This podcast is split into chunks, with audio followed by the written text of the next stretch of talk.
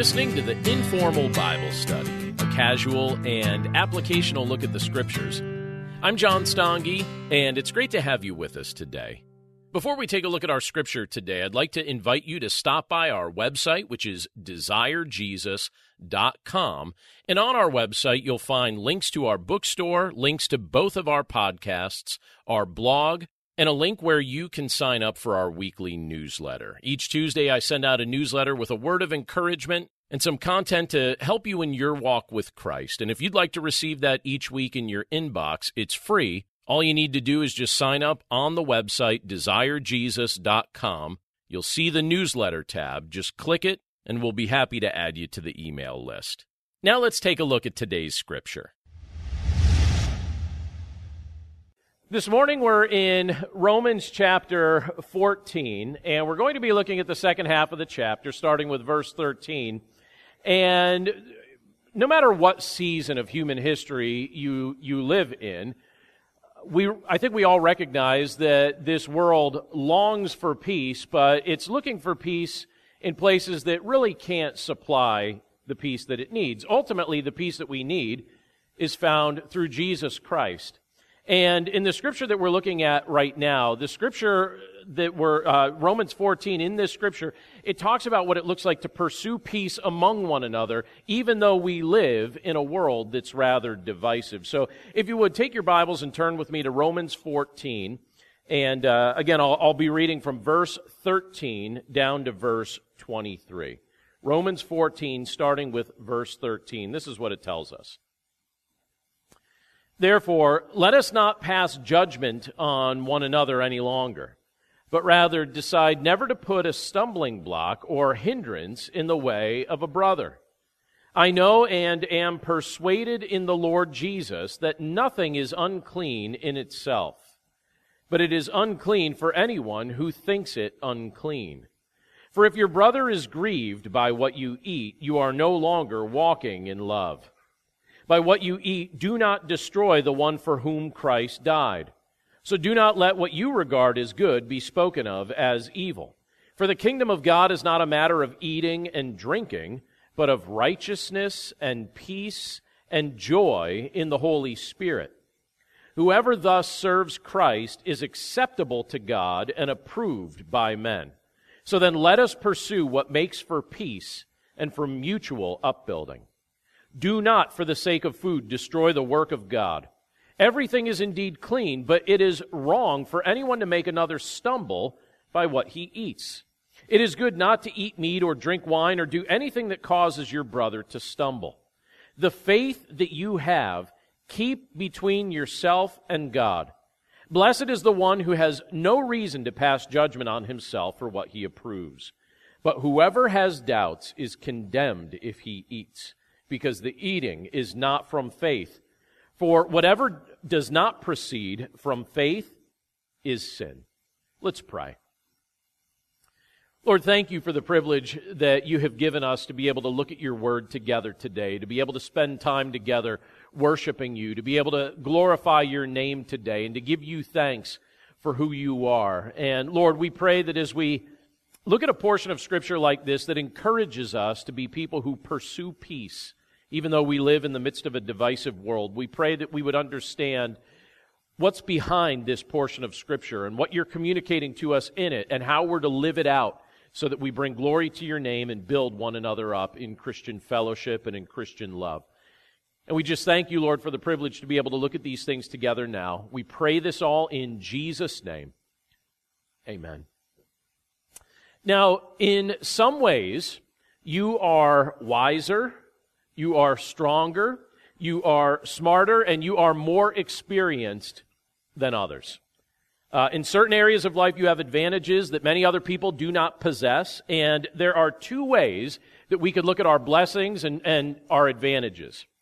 We could treat these advantages like they make us superior to others, or we can humbly acknowledge that every advantage that we possess has been given to us as a gift from a benevolent creator with the goal that we will serve others with the advantages that he's chosen to give us. And likewise, if we're honest, we also need to acknowledge that there are those who have greater wisdom and greater strength and greater faith and greater insight and greater experience than we do. And hopefully they're using their advantages to bless us, but unfortunately, many people can at times selfishly flaunt their gifts instead of using them to bless the others that the Lord has placed in their life. Every day of our lives, we're given multiple opportunities to demonstrate Christ like love uh, toward others. Every day we're given opportunities to build others up in their faith. And so when we look at a portion of Scripture like we're looking at today, I think one of the things that we're invited to be thinking about is, you know, Lord, what am I doing with these opportunities that you've given to me? What am I doing with these advantages that you've given to me? Are people being built up because they've interacted with me, or are they being destroyed because we've spent time together? Are their spirits being uplifted, or are they being crushed in the way that I communicate or act or interact? A mature Christian is an others centered Christian. Now, the world that we live in can be quite divisive in many different ways, but when you look at what this scripture is telling us, it tells us we've been given the privilege to promote a spirit of peace with our Christian family as we prioritize each, each other's lives and each other's needs and each other's growth. And when we look at this portion of Scripture, we're taught to prioritize peace in the midst of a divisive world and there's some interesting ways that the Apostle Paul stresses this when we look at this passage of Scripture. And one of the things that he shows is something that's part of the heart of somebody who pursues peace and promotes peace among their Christian brothers is that we would say, I don't want to make you fall. So if I'm prioritizing peace in the midst of a divisive world, one of the things that's going to be going through my mind as a priority is I'm going to be saying, for Christ's glory, I don't want to make you fall. Look again at what Paul says in verse 13. Let me reread that verse. It says this Therefore, let us not pass judgment on one another any longer, but rather decide never to put a stumbling block or hindrance in the way of a brother. Now, I don't really want you to answer this question out loud, but I do want you to think about it for just a moment. When was the last time you unfairly judged somebody else? Was the last time you unfairly judged somebody else? I was thinking about that this week when I uh, was preparing for today because if I'm completely honest, I have done that way more times than I would care to admit, and I'm certain I've done that more times than I'm even consciously aware. I feel like this is one of those things that we can end up doing frequently without always even being aware that we're doing it. And uh, as I was preparing for today, I was just thinking about this concept and trying to wrestle with this. And I, the Lord brought to mind someone that in the past I had just really harshly judged and unfairly judged in many respects. And I think part of the reason why I had done that is because I didn't identify with their experiences. So, do you ever do that? You know, you, you, if you don't identify with what somebody's gone through, if you haven't been through something similar, um, yourself, you sometimes can rush to judgment, or you can you could just kind of think of things from a, a perspective that really unfairly elevates yourself over somebody else. And I realized, so I was just going through this and trying to think of this from an applicational and personal perspective. I thought, wow, I have done that so many times. I have unfairly judged people so many times. But I've noticed that the older that I get and the more experiences that the Lord gives me and the more trials that I endure, the less I feel inclined to rush to judgment. And so I'm, I'm believing that this is part of the growth that He's working in me as my faith has a longer stretch, as I've walked with Christ a little bit longer. One of the things He's been teaching me is don't rush to judgment. And when you look at Romans chapter 14, verse 13, what are we being told in this verse? We're told here that instead of immaturely judging one another, we should direct our energy toward being careful that we don't cause someone to stumble into sin. So instead of hindering a brother or a sister in their walk with Christ, we should nourish their walk with Christ. You know, that way we can use the advantages that we've been given to lift them up instead of causing them to fall. Now, I'll never forget an experience that I had when I was in junior high. If there's ever an awkward season of life, junior high is it, right? Amen. You know, like that's, I mean, w- w- is there anyone? I'm just curious. For the sake of the junior highers in this room, I want you to see the adults here for a second. Um, is there any of you that would say you would like to go back to that season of life for a pro, uh, you know, like a longer period of time? Not just for a day, but would you like to live in that season of life for a few months? Anyone? All right, so I saw one hand.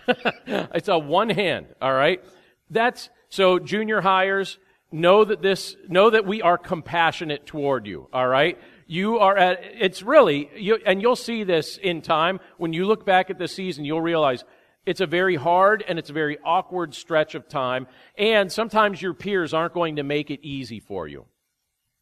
And I remember at one point we had gym class and uh, after we had gotten ready and we were about to go back to our classes, we're still in the locker room waiting for the bell to ring. And if you could picture how most locker rooms are, you have a bench that kind of sits like this without a back, you know, that, that kind of runs the length of the lockers. And so that bench was right behind my legs, and I, I was just standing there, and, and I had gotten ready for class, and I was just waiting for the bell to ring.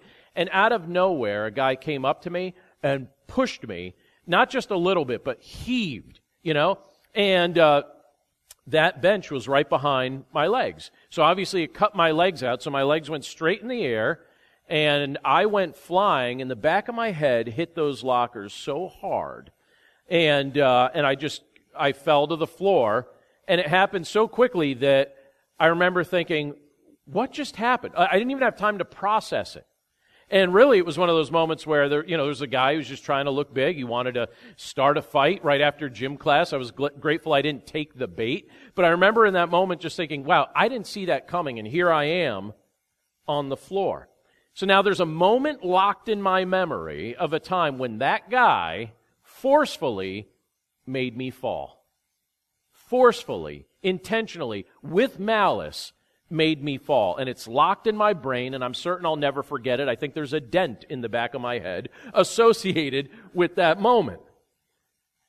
But when you look at that, when you, like, when I think about something like that, when I, when I tie that into a portion of scripture like this that, that talks about, you know, not putting a stumbling block or not putting a hindrance in the way of a brother or sister, not doing something that's going to make them fall. I think, you know, all right, I've got something in my mind that occupies space there of a time when someone, you know, physically speaking, made me fall. But for us, as brothers and sisters in Christ, we should occupy a place in the memory of others of all the times we lifted them up, not the times we tripped them up. And that's what Paul's trying to set up here in this passage, is he's talking about this idea of pursuing peace among one another. He's saying, well, all right, if I'm going to pursue peace among my brothers and sisters in Christ, one of the things I need to purpose in my heart is that I don't want to make you fall. And then he goes on to stress a little bit more here. And he, and he expresses this idea, this heart attitude of, all right, I, I don't want to make you fall, but I also don't want to grieve your heart. I don't want to make you fall, and I don't want to grieve your heart. Look at what he says in verses 14 and 15. He says, I know and am persuaded in the Lord Jesus that nothing is unclean in itself, but it is unclean for anyone who thinks it unclean. For if your brother is grieved by what you eat, you are no longer walking in love by what you eat, do not destroy the one for whom Christ died. Now, if you remember a couple weeks ago, when we were looking at the first portion of this chapter, you have the Apostle Paul speaking about some of the dietary uh, debates that believers in the church at Rome were having. They were debating certain dietary customs and dietary restrictions. Some had grown up following the, the rules, the dietary rules of uh, the Jewish faith. Some had been raised in pagan households. And now, as believers in Christ, they were at a season of life where it's like, all right, let's wrestle with these things. Let's talk about these things. Under the old covenant, you have believe, you the Jewish people taught that certain animals were unclean and shouldn't be eaten. But now, under the new covenant, which Jesus inaugurated with his blood, Scripture teaches us that we are permitted to eat all animals. Now, don't you suppose if you were one of the first generation of believers living under the new covenant that that might be quite tricky to adjust to? If your whole life you had been taught don't eat certain things and now all of a sudden, in a day, that changes. and now you're able to eat whatever you want to eat. Do you suppose that that might trouble your conscience and that that might be a little bit challenging to get used to and to apply and understand the spiritual significance of why that was now allowed? So what, what should we do with knowledge like that?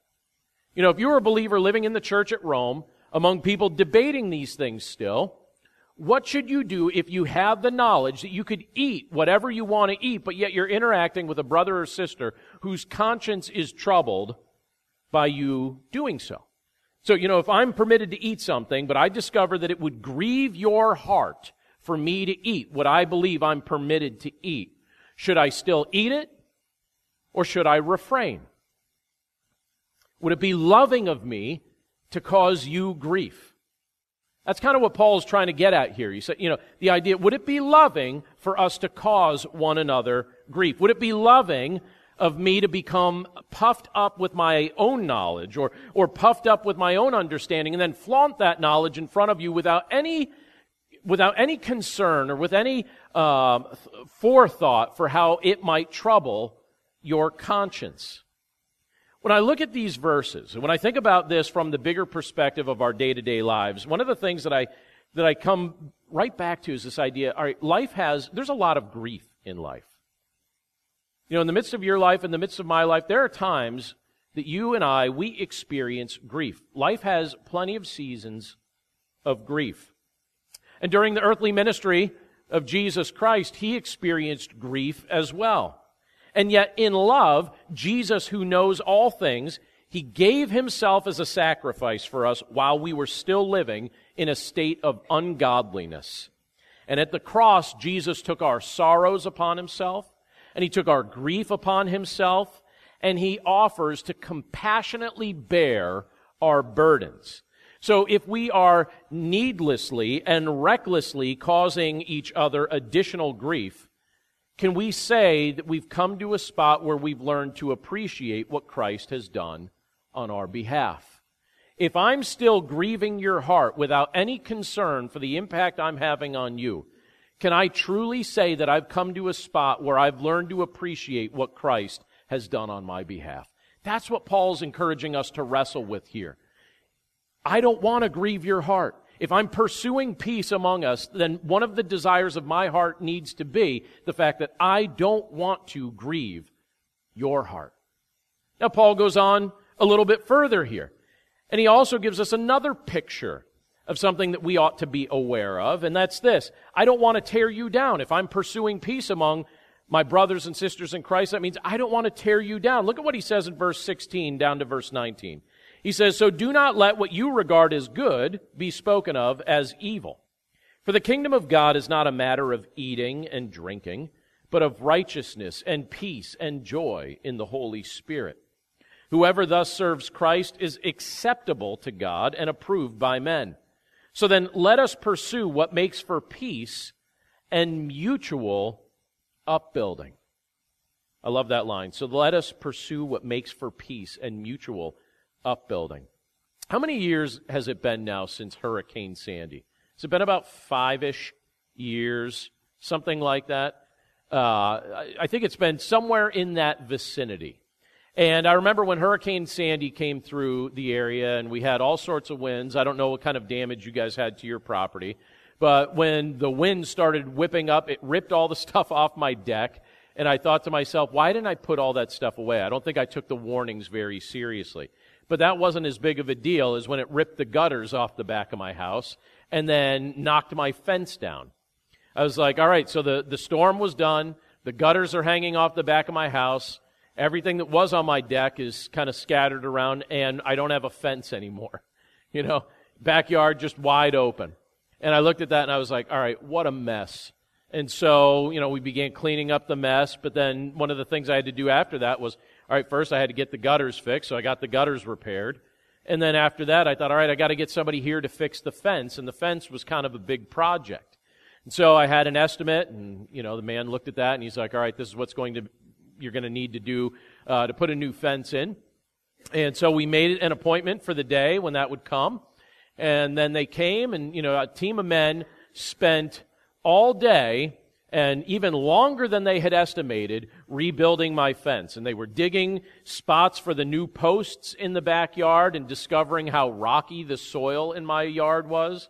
And so they're, they're digging around there and they're pulling these big rocks out and I felt bad for them. So bad that at lunchtime I thought, I, I need to buy these men hoagies, you know. So I went down to the deli, I bought everybody hoagies and, um, and I was like, all right, hopefully this energizes them to, to finish this project. And, uh, and at the end of the day, they had to bring in an extra man to finish the project up before they lost daylight. It ended up being that arduous. And I was thinking about it. How long did it take for the hurricane to knock that fence down? A moment, right? Just a strong enough gust of wind and boom, that fence was down. And I watched a team of men spend an entire day, uh, effectively plus some, and have to call in reinforcements to rebuild the fence. So what took a moment to destroy took a team of men an entire workday plus to rebuild. People are quite similar. It only takes a moment, just a moment of time, just a quick little, you know, just speck of a moment to tear somebody down. But it takes time and it takes effort and it takes thought to build somebody up. And so, with that in mind, the Apostle Paul stresses here in these verses that the kingdom of God is not about needless arguments and debates that really just tear people down. That's not the essence of the kingdom of God. And isn't it sad when we at times treat the kingdom of God like that's the essence of it? Or when our brothers and sisters treat the kingdom of God like the essence of the kingdom of God is needless arguments that really are just designed to, to tear others down?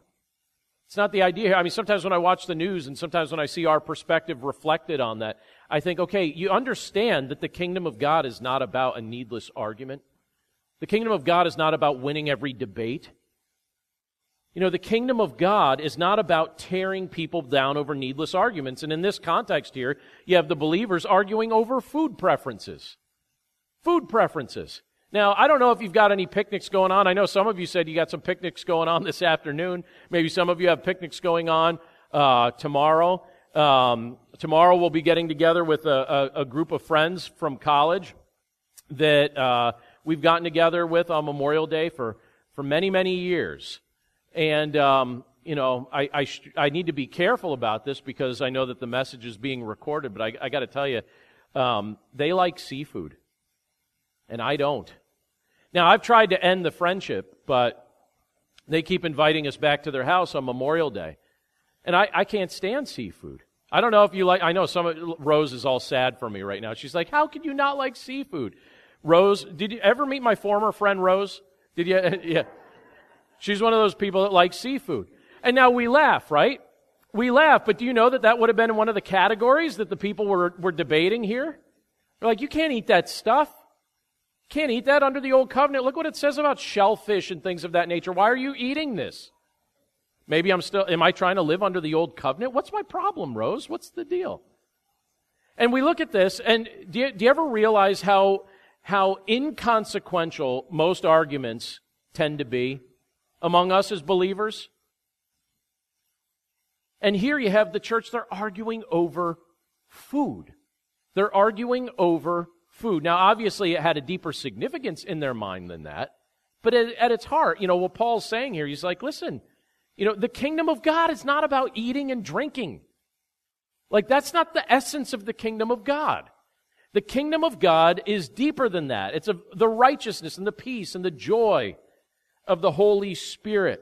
The fact that the Holy Spirit will empower righteousness within all who believe in Jesus Christ.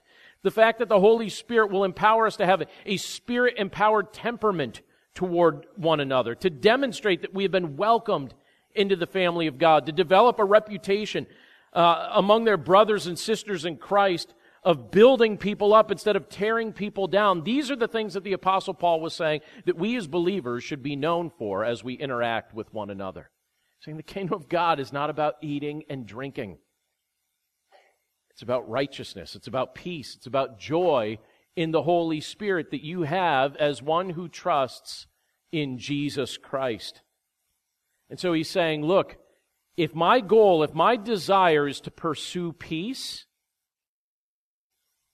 particularly as Christ has inaugurated this peace, particularly as Christ is our peace, if my desire, if my goal is to pursue peace, then it should also be my desire to say, all right, I don't want to tear you down. I don't want to tear you down. I should lose the flavor of wanting to do that. I should lose the taste of wanting to do that. I don't want to tear you down. One other thing that Paul brings up in this portion of Scripture I think is very easy and very applicable uh, to our, uh, not easy to practice necessarily, but easy to understand in the sense that we can see how this um, clearly applies to our day to day lives, is this the idea of, I don't want to violate your conscience or mine. You know, if we're trying to pursue peace among one another, then the idea is look, I don't want to violate your conscience. And I don't want to violate my conscience as I interact with you. Look at how he says this in um, verse 20 down to verse 23. He says, Do not, for the sake of food, destroy the work of God. Everything is indeed clean, but it is wrong for anyone to make another stumble by what he eats. It is good not to eat meat or drink wine or do anything that causes your brother to stumble. The faith that you have, keep between yourself and God. Blessed is the one who has no reason to pass judgment on himself for what he approves. But whoever has doubts, so he's talking here about this idea of violating conscience now. But whoever has doubts is condemned if he eats, because the eating is not from faith. For whatever does not proceed from faith is sin. Something that I have learned, and this is something that the Lord's made very clear in my heart and very clear in my mind over the, the past group of years in particular, but something that I've learned to value more and more as I've grown older is the importance of living with a clear conscience. Now, I know when uh, you have a a pulpit, right? When you have a public platform, some people would say you're not really, you need to be careful with what weaknesses you admit to people in a public forum. And I don't think I'm super careful with that always. so take this for what it is, because this will be one of those things that, you know, I think to myself, well, I don't, you know, I don't, I don't always know how, what people think of me after I, I share things like this, but I, I feel the need to share it anyway. But I remember uh, several years ago, it's about, oh, I'd say, if I had to guess, maybe four and a half ish years ago, something like that. I went through a season where, do you ever go through a season where you, you just feel abnormally depressed? And you wish you could pinpoint why, but you're, you're just feeling it. And you, and, uh, you know, for a while there, I was going through a season where I was like, I, I had, I didn't like admitting that to myself, but I was like, I, I'm legitimately depressed. I'll put on my happy face in public right? And try and portray the fact, oh, everything's going fine. And I always find it much easier to talk about things like that well after the fact. So if you noticed, you know, four and a half years ago, I wasn't mentioning that in a sermon, right? Wasn't like, hey, everybody, good to see everyone. I'm ridiculously depressed today. But I'm going to do my best to make sure that you don't see any evidence of that whatsoever. But I went through a stretch of time where I, I really was feeling depressed, and it was getting, I mean, you know, I've had different seasons of my life where that was the case, but in this particular season, I was like, this is miserable. Like, I just feel like garbage. And I was, I, I was feeling that way every day. And it was one of those things where in the morning, I, I was having to say, all right, like, you have to get up. And I found myself doing things like, um, I have a, a, a, basement, you know, just like a, I have a basement office in my house, uh, but it's like a finished room down in the basement, and sometimes I like to work down there. But I noticed that in addition to doing work down there, the, the couch that was down there, sometimes I just lay on that couch in the dark. I just lay there in the dark and just kind of try and pretend like my problems weren't real, right? You know, just trying to escape that. So that's the kind of depression I was feeling at that time. And it was miserable, and I didn't like it. And so I try and be introspective. I try and be analytical of myself. And I was trying to examine my life and and wrestle with why do I feel this way? You know, where did this come from? Why do I feel this way? And when you ask the Lord to show you things, you know what He likes to do? He likes to show you things, right? The Lord seems to have this habit of answering prayers when they're offered in faith. And I asked the Lord for just for help, for clarity. Help me understand why do I feel this way?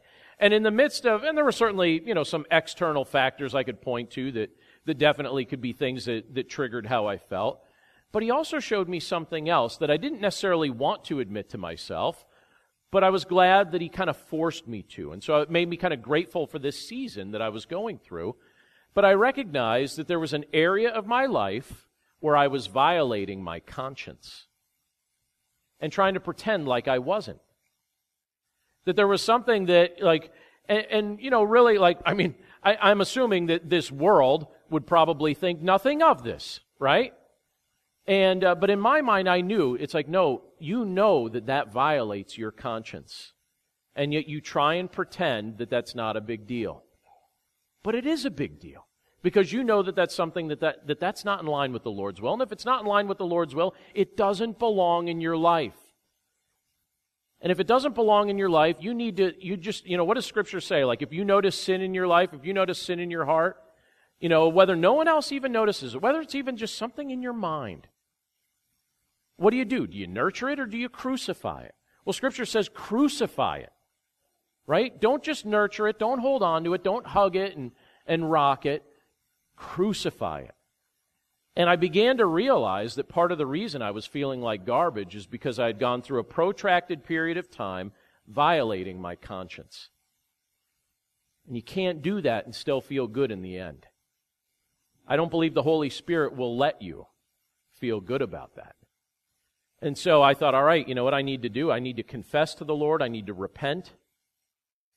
And I need to be careful about what I allow to occupy my life or my thinking or and, and just any aspect of my life. I, and I, I remember going through a season where I was like, all right, Lord, like I'm identifying this now and I'm confessing to you that this is something that this isn't in line with your will. So it doesn't belong there. And if it's not in line with your will, I don't want it. I don't want it as part of my life. And it was a beautiful and refreshing experience to watch that fog lift.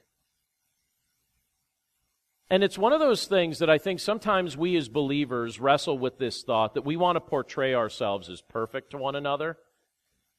And that's such a foolish thing to do because it's effectively saying, I'm just as good as Jesus. In fact, I'm so good, I don't even need Jesus. Jesus is just an option for me. You need Jesus, but for me, he's optional, right? That's ridiculous. That's garbage. Every single one of us, we wrestle with all sorts of things all the time. And the fruit of a mature faith is when you get to the spot where you can say, All right, Lord, daily, I want to be a man who confesses and repents of something. I want to, I want to be open about these things so that I walk with freedom in your light not in the darkness of sin.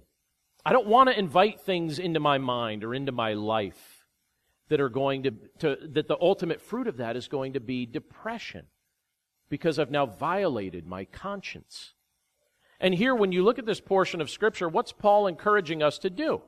Well, we're encouraged to be people who aren't violating other people's consciences and we're not violating our own and the ways in which consciences were being violated here. Again, it might seem like a trivial matter like food debates, dietary debates, but in this context, it wasn't. Again, from the world's perspective, didn't seem like a big deal. But inside the hearts of those who were flaunting the fact that they, they're like, hey, under the new covenant, we could eat whatever we want. But then doing that in front of somebody who wasn't at that spot where they understood that yet, instead of being patient with them and coaching them through this. I remember, I don't know what your uh, uh, opinion is about eating meat on Friday during the Lenten season.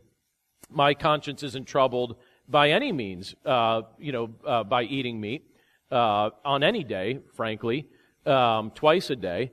But the, uh, but I remember at one point, the first time I noticed somebody, and their conscience was really troubled by this. I was having lunch with somebody, and um, it was a Friday, it was during Lent. And uh, he had a ham sandwich, and he was sitting there, and he's eating it, and he got about two or three bites in, and he paused with a mouthful of food, and he's like, It's, it's Friday. He's like, Oh, no. And I was like, What? What's the problem? He's like, It's Friday. And I was like, Sure is. What are we getting at here? And he's like, No. He's like, I'm, I've got like a mouthful of ham. I'm eating meat. I was like, Oh. And he's like, now what do I do? And I, I was like, in my, so I'm not troubled at all by that. I'm like, you finish your sandwich or you give it to me. Those are your two, you know, those are your two options. And uh, this is what he did. He he took what I think he took what he had in his mouth out. He didn't continue eating the sandwich, and then he went back up and he bought a tuna sandwich because fish isn't meat somehow. Uh, and so, so that's what he did. And uh, I remember I, I thought in that moment I was like, okay, just because my conscience isn't bothered by that, I need to just shut my mouth and not say a word and not talk about this and just let my friend operate according to the dictates of his conscience without, without turning this into a debate. Just show respect for him. You know, for him, this was a moment where, you know, he looked at this as uh, an, an, like a, an idea of reverence toward God. And since this was an, a moment of reverence toward God, my goal isn't to say, well, you understand that that's not, but zip it, Stangi, right? Zip it. Say nothing. Don't violate his conscience, because if you violate his conscience, you've also now violated your conscience. Show love for your brother. Paul speaks of the importance of living with a clear conscience when we look at this passage. And so he was instructing believers to live with a clear conscience while also being careful not to violate the conscience of others. And again, the specific issue at hand, it's dietary in nature, but what he's saying here is if the Holy Spirit is speaking to your heart, listen to him. If the Holy Spirit is prodding your conscience to do something, say something, or value something, pay attention. If he's cautioning you to be sensitive to the state of spiritual development that somebody else is at, proceed carefully. Your preferences are not more valuable than the consciences of those Christ has called you to serve. That's what Paul's trying to get at here. He's trying to teach the church to think of others above ourselves. Why is he trying to teach the church to do that? Because that's exactly what Christ did for us. He thought of us and our needs above his own comfort. A missionary I met some years ago was speaking with me about some experiences that he had while he was serving in different cultures. And these were experiences that stretched him. These were experiences that challenged him. These were not easy things for him to deal with. But many of those experiences involved eating unfamiliar and unappetizing foods. And so he was telling me about this, and I thought it was pretty funny. He had some interesting stories that would stretch just about any of us. But while he was talking about this, he repeated a phrase to me that someone had mentioned to him years before, and it stuck in my mind. And even though it was about, you know, food, it has a deeper application than that. He said this. Where this was his mantra now. He's saying, Wherever he leads, I will follow. And whatever he feeds, I will swallow. Wherever he leads, I will follow whatever he feeds, I will swallow. I was like, that is, is I don't know if missionaries, like, if that's in missionary handbook, like, you know, 101 or something like that. Um, you know, I'm sure it's probably one of the first things missionaries are taught. But at the same time, I thought, wow, what a great statement. Wherever he leads, I'll follow. So I'm going to be obedient. Lord, you say go in a direction, I'm going to go in that direction. And when I get there, whatever you feed, I'm going to swallow. I'm not going to offend someone who shows me hospitality. I'm not going to be an offense to those that you've called me to serve. And so when I heard that conversation, when I had that conversation with that man, it was a great reminder to me that if need be, I need to be willing to give up my liberties and my preferences if exercising them would violate the conscience of somebody else that the Lord had called me to build up. Valuing the conscience of another person is a visible mark of spiritual maturity. So, looking at this passage here, Paul concludes this passage by teaching us that, that whatever we do, it needs to proceed from faith, that our beliefs are always at the root of our behaviors, that every action we take, every word that we speak, it should all be the outpouring of genuine faith in Jesus Christ. And anything that we say or do that is not the fruit of genuine faith in Christ is by nature sin. So in Romans 14, 23, Paul says it this way. He says, But whoever has doubts is condemned if he eats, because the eating is not from faith. For whatever he does, or excuse me, for whatever does not proceed from faith is sin. So this is to say that if we continue with any action, even though the Holy Spirit is prodding our conscience not to, we're sinning against the Lord, we're sinning against ourselves and we're likely sinning against our Christian family. We proceed with any action that violates our conscience. We proceed with any action that isn't the fruit of genuine faith. We're sinning against the Lord, sinning against ourselves, sinning against our Christian family. But thankfully, through faith in Christ, the scripture reveals to us we are empowered by the Holy Spirit to pursue peace with each other instead of contributing to the division and the destruction that's present in this world. So we don't need to make each other fall. We don't need to grieve each other's hearts. We don't need to have uh, uh, this, I, this uh, uh practice of tearing one another down. That doesn't need to be what we do, and we don't need to violate one another's consciences. Again, and I'll say this as we finish up this morning, as Paul said in Romans 14, verses 18 and 19, whoever thus serves Christ is acceptable to God and approved by men. So let us pursue what makes for peace and mutual upbuilding. Let's pray. Lord, thank you so much for the privilege that you have given us to be able to spend time together this morning looking at your word and just meditating on the things that you've revealed to us here. Thank you for speaking these things through the Apostle Paul to the church at Rome. Thank you for helping us to recognize what you've done on our behalf and how that's supposed to be modeled and lived out in our day to day lives. Lord, we know that at times it can be very easy for us to pursue our own selfish ambitions, and when we pursue our own selfish ambitions, that doesn't produce peace. It just produces division. It produces destruction. It tears people down, and it's not of you. But you tell us to walk by faith. You tell us to walk with a clear conscience. You even show us from our own experiences that we are not going to feel so good if we violate that conscience.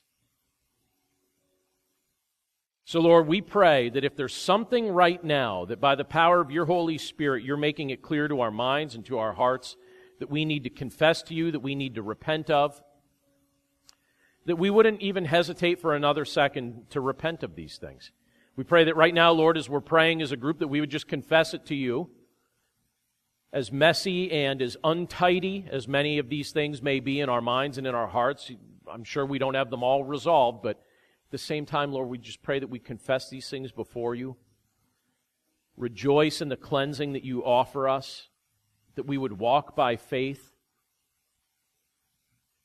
that we would demonstrate the heart of your Son, Jesus Christ, because that's the new heart that you have given us through faith in him.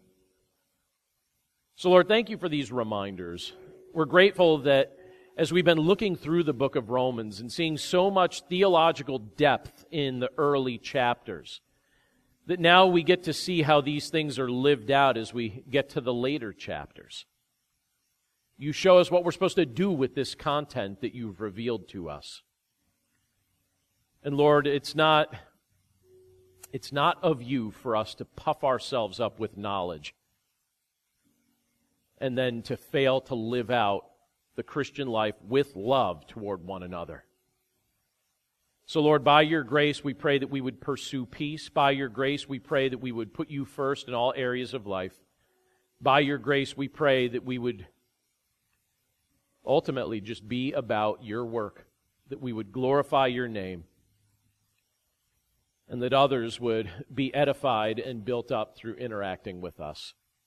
We thank you, Lord, for the privilege to be able to look at this portion of your word today. We pray that you'd speak it to our hearts and help us to live it out. We ask this all in Jesus' name. Amen. Thanks again for listening to this episode of the Informal Bible Study. As I mentioned at the start of the episode, we'd invite you to stop by our website, which is desirejesus.com and if you're not on our newsletter list, be sure to click the link to sign up right there on the front page of the website. But that's it for us today. Thanks again for listening. We hope you have a wonderful day and a wonderful week, and we look forward to catching up with you again right here next Monday. Take care.